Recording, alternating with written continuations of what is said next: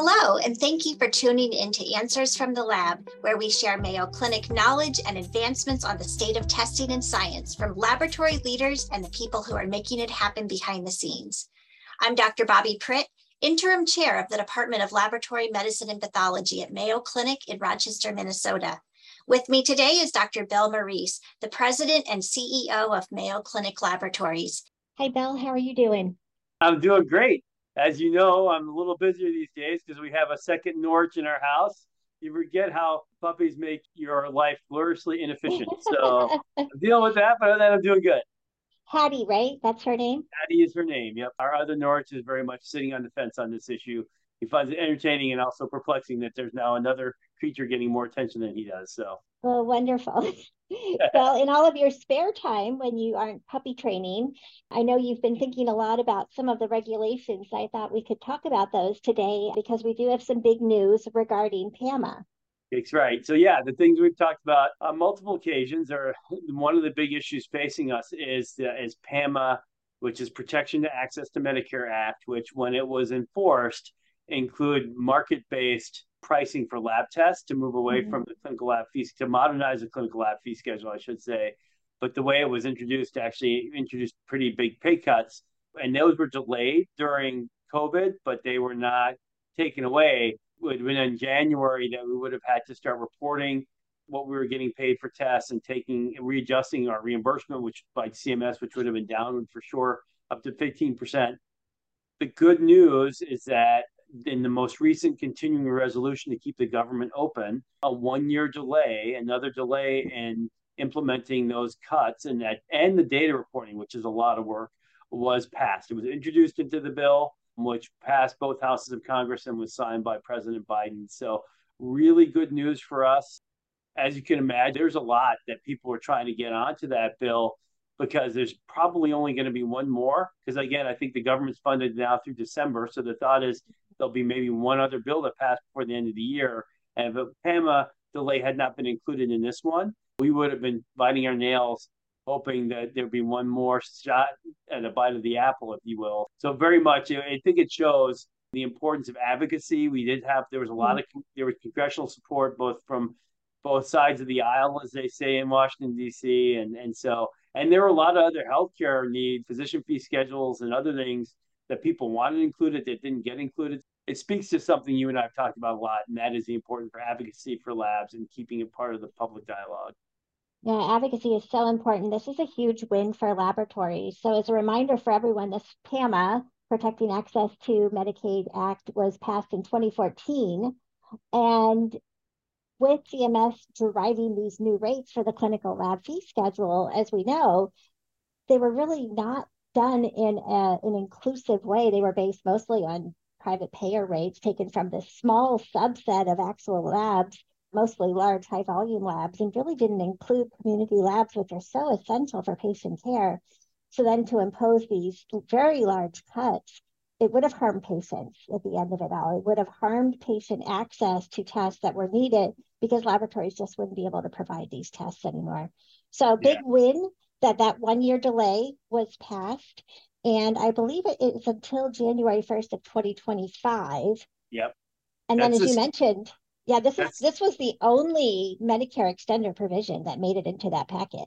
Yeah, no. So really, again, big victory there. I know from the ACLA perspective, American Clinical Laboratory Association perspective, I think Senator Brown from Ohio and Senator Tillis from North Carolina both were very supportive. So one Democrat, one Republican. So it really mm-hmm. shows the importance of this when there's so many competing priorities that are out there. So and you're right, statutorily it's it's one it's January 1st, right? So it's a one year delay. So we'll really need to focus now on getting that permanent fix. There is a bill out there called SALSA, Saving Access mm-hmm. to Laboratory Services Act, which hopefully we can get some momentum behind to get it passed and we can get away from the one year delay and kind of into a more feasible. Because to your point, the way that the CMS implemented actually was challenged by law by ACLA, and there and it was ACLA versus Azar was the lawsuit. It was ruled that CMS had did not implement the bill as it was intended by overly indexing the large,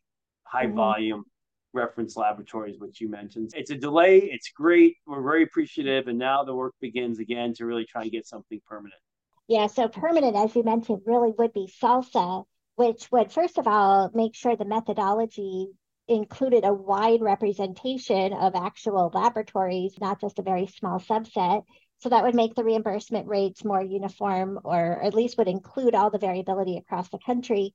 And then it's my understanding, though, that it also includes a, a cap on uh, annual payment rate decreases, which would give some protection to our labs.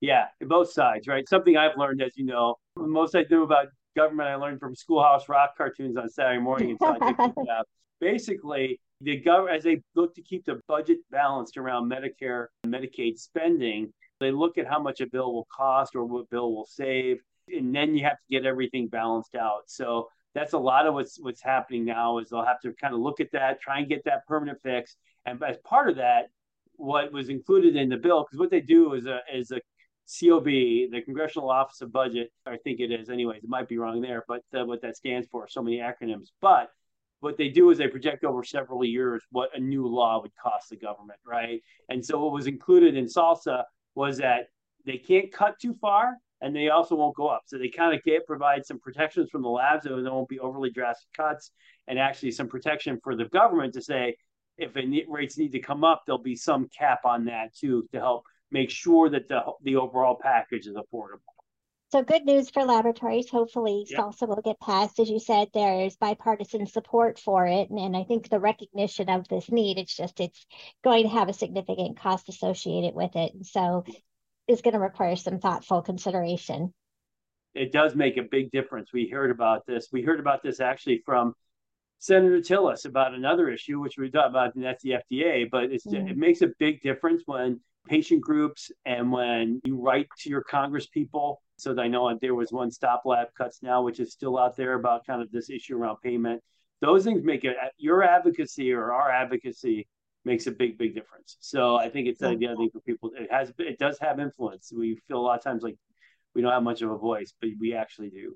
Yeah, we really do. And that was a great transition to another topic I wanted to bring up, which is the FDA proposed rule, because there is still time in the comment period for people to respond. You can respond as yourself, you can respond as your organization, you can work with your professional society. But I think the important thing is, is we should be responding to the FDA. The comment period is open till December 4th, and there are specific points where the FDA asked for input. And I think we would be remiss if we didn't provide that input. I know a lot of people have just responded to the FDA and said, no, don't do it, which I can understand that's a, a viewpoint. But working with the assumption that this is going to happen, I think that we can work towards something that's going to be better for laboratories and for patients by providing some input to the FDA. I agree 100%. Go back to conversations I've had with high ranking officials in the FDA. And again, this idea that it shouldn't happen, the thought is that, look, you know, our job is to protect the safety of the American people. And, and there's a lot of innovation happening out there, which is great. Their perspective is that they want to make sure that it's happening in a way that's safe and sustainable. To just say you don't do it, it's just not going to get a lot of traction, honestly. Mm-hmm. So I think getting to those specific questions they put out now, you don't you could one could respond to those and not concede that you think it's a great idea at the same time, right? So I mean, there's a way that you can you can balance that. But I do think beyond that, beyond just saying it's not a great idea, but to say if you did or if it happens, here's some things along the specific questions you raised. I think is super important. Again, getting back to the conversation we had before, this is not something that's going through mm-hmm. Congress, mm-hmm. right? Valid was something that would have gone through Congress, like a SALSA or like the stopping PAMA cuts. This is a unilateral action by FDA. So this is our one chance to really put out there two things. Put out there into the comment because then that will become part of the public record if there are Senate hearings. Because it's possible the Senate could, you know, say that we've heard a lot from patient groups, we want to have a hearing on this, et cetera, et cetera, because FDA is accountable to Congress, right? And then the other piece of it is they're asking these questions because FDA can only regulate using the tools that have been approved by Congress. So since there's now not a lab specific framework, they're applying a device framework. Where they're asking questions is actually areas where they actually they feel like they have some flexibility in how they would mm-hmm. implement oversight of LDT. So that's why it becomes really important. Yeah, absolutely. There are certain things they're asking that really would mean a lot to laboratories. For example, one of the first questions they ask is Should the FDA exempt tests offered prior to the rule's enactment? This is known as grandfathering, where essentially, once the rules enact, all the tests that are in widespread use to this day could they just be exempt from this or would we go back retrospectively and every lab would have to submit every single lab developed test that they have on their menu so there's a lot of arguments for why grandfathering would be a good thing and protective to our patients because we could continue to offer tests that have been well validated and vetted that's something that I would encourage people to really consider uh, responding to because it could have such a large impact on their laboratory. That's right. And another one that I know is in there is should tests that have gone through the New York State has yep. a process for approving lab tests, the CLEP, I think it's called, another acronym out there. Of course, Mayo, mm-hmm. anyone who provides clinical testing in the state of New York has to get them cleared by their LDTs cleared by the New York State Department of Health. And so since we do tests as, as DLMP and Mayo Clinic Lab through Mayo Clinic Labs in New York State, we do. But it's something to think about the general category of uh, some kind of third party that could help with this because one of the concerns everybody has is just you know, who's going to actually do this work, right? And there's uh, even with COVID, the FDA really struggled to stay on top of the EUAs just because of the the volume. And one of the challenges with LDTs, laboratory developed tests, there's not great data about out there about how many there really are. And I was there. I, I mean, I remember way back in the day when I was running the flow cytometry lab, and they said you couldn't use RUO, and I was there was mm-hmm.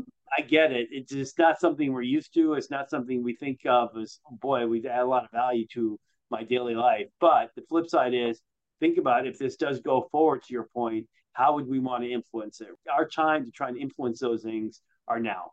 Because right. once that comment period closes, like if no one commented on grandfathering and there was a hearing on FDA and they said, why didn't you, you know, provide exemption for those tests that were already live? They would say, well, no one commented.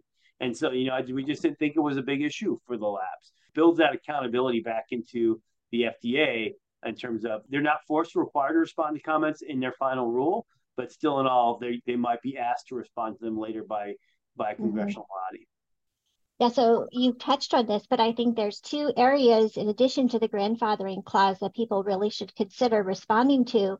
And one of them just is what is the extent of laboratory developed tests? And that, of course, re- includes any FDA approved test that's been modified by a laboratory. And that could be modified, for example, to accept specimens from children outside mm-hmm. of an adult range. Many tests that make it through FDA are not specifically approved for use in certain age ranges, mostly children. Would that have an impact on your laboratory? Well, if so, how would that impact your patients? the FDA is asking two things. What is the unintended consequence from a proposed phase out policy to certain patient populations? Would this impact your children, your pediatric populations? Would it impact rural populations? And then what would the cost be to the laboratory? Because the FDA is trying to gather this information, and I don't think they really know because the full scope of lab developed tests is not really well understood. No, you're right. So the more information you provide, I mean, FDA can use that as they consider what, if they do indeed draft the final rule, they can take all these things into account. Again, it's an area of medicine that they need the information that's much different than pharmaceutical manufacturing or even device manufacturing, test manufacturing. So mm-hmm. it's in everyone's best interest to respond and to really respond thoughtfully, you know, about what they've asked. And then we just got to keep our ear to the ground and see what happens. Yeah. So we will keep everyone up updated, but wanted to mention that there's still time in the comment period. And we'll have maybe another opportunity to mention this at least once or maybe even twice before it closes. So December 4th, again, is the close of the comment period. So still time to get your own response in. Yep. Assuming I don't become go rip Van Winkle after my Thanksgiving turkey and sleep through. don't sleep, sleep through, through it, right? Yes. Well, speaking of Thanksgiving, turkeys and getting together with friends and family, really hope that everyone has a wonderful Thanksgiving. They get to spend time with friends or family, loved ones, or do things that are meaningful to them. And wishing all of our listeners a very peaceful, warm, and wonderful holiday. Yes, and spend with loved ones, hopefully, if possible. So, yeah, yeah, wishing everyone out there a wonderful Thanksgiving holiday. And thank you, Dr. Pritt. I enjoy doing these. And thanks to our listeners also for listening to us. It's, it's gratifying to be able to share information that people hopefully find helpful and, and useful. Yes, that's one of the things I'm thankful to as well, Bill, is our, our weekly chats. Indeed. And so, and then we'll now we'll be in the holiday spirit. Absolutely. So happy holidays to everyone, and we will catch you next time.